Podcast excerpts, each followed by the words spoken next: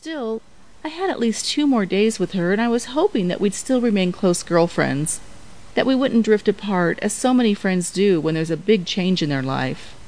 I saw visions of getting married myself with my new husband, the four of us having a barbecue every Saturday, Connie and I trading off on taking our kids to school or carpooling to soccer practices. I desperately wanted us to remain friends. I got my own little compact car and followed them to San Diego about an hour after their departure. When I arrived at the hotel, I called her up on her cell phone and she gave me her room number. It was one hell of a swanky hotel. When I got up to the room, she opened the door and gave me a big hug. I gave her due congratulations as she kissed me on the cheek, and then out of nowhere, right on the lips. It wasn't that strange. We'd occasionally kissed that way, and it's not like she put her tongue in my mouth or anything, but I have to admit it was a little uncomfortable for her to do that right in front of her new husband, who sat on the bed, smiling. They had already had celebratory champagne and strawberries out, and Thomas walked up to me, handing me a glass. I took it and tried to keep my voice from wavering. I toasted to the happy couple. Connie giggled, taking a sip.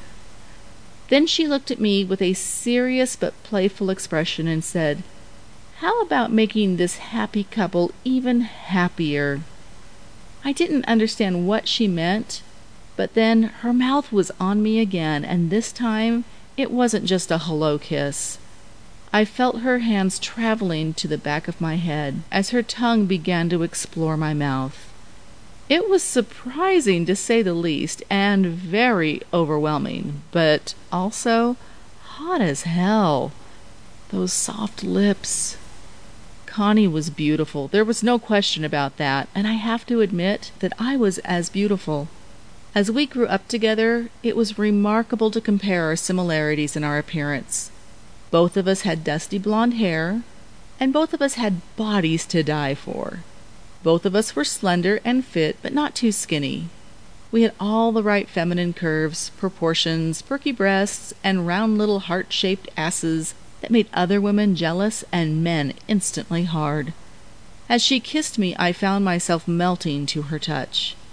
I wondered what Thomas was thinking while watching us, and if he noticed our similarities. I mean, did we look like twins kissing? We easily could have. Her hands moved down off my head and began rubbing at my back. She moved back up, pulling me closer to her, making her kiss more urgent. My nipples were getting hard, and I felt warmth erupt between my legs. I kissed her back, putting my own arms around her and holding her tightly. Then I felt Thomas behind me, pushing up against me. I felt his arms go around me to join mine on her back, and I could feel his hard cock pressing against me.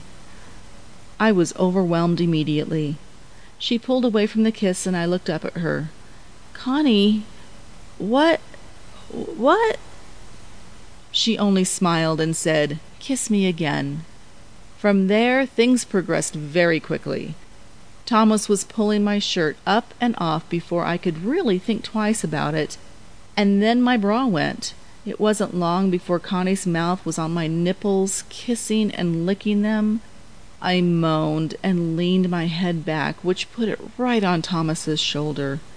He turned my head so that my mouth was pressed up against his, and he began making out with me. At that point, I was just giving in to whatever was going to happen.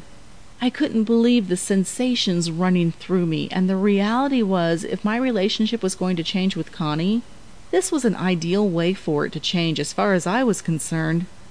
I'd never been with a woman before, other than those times that Connie and I had made out on dares. This was completely different. Even when we had done that, it had never resulted in the intense sexual desires I was feeling for her now. I was a little unsure of myself, but I tried to let my body handle all the major decisions. I loved her mouth on my nipples. I loved what Thomas was doing to my mouth. And I loved the feel of his cock against me.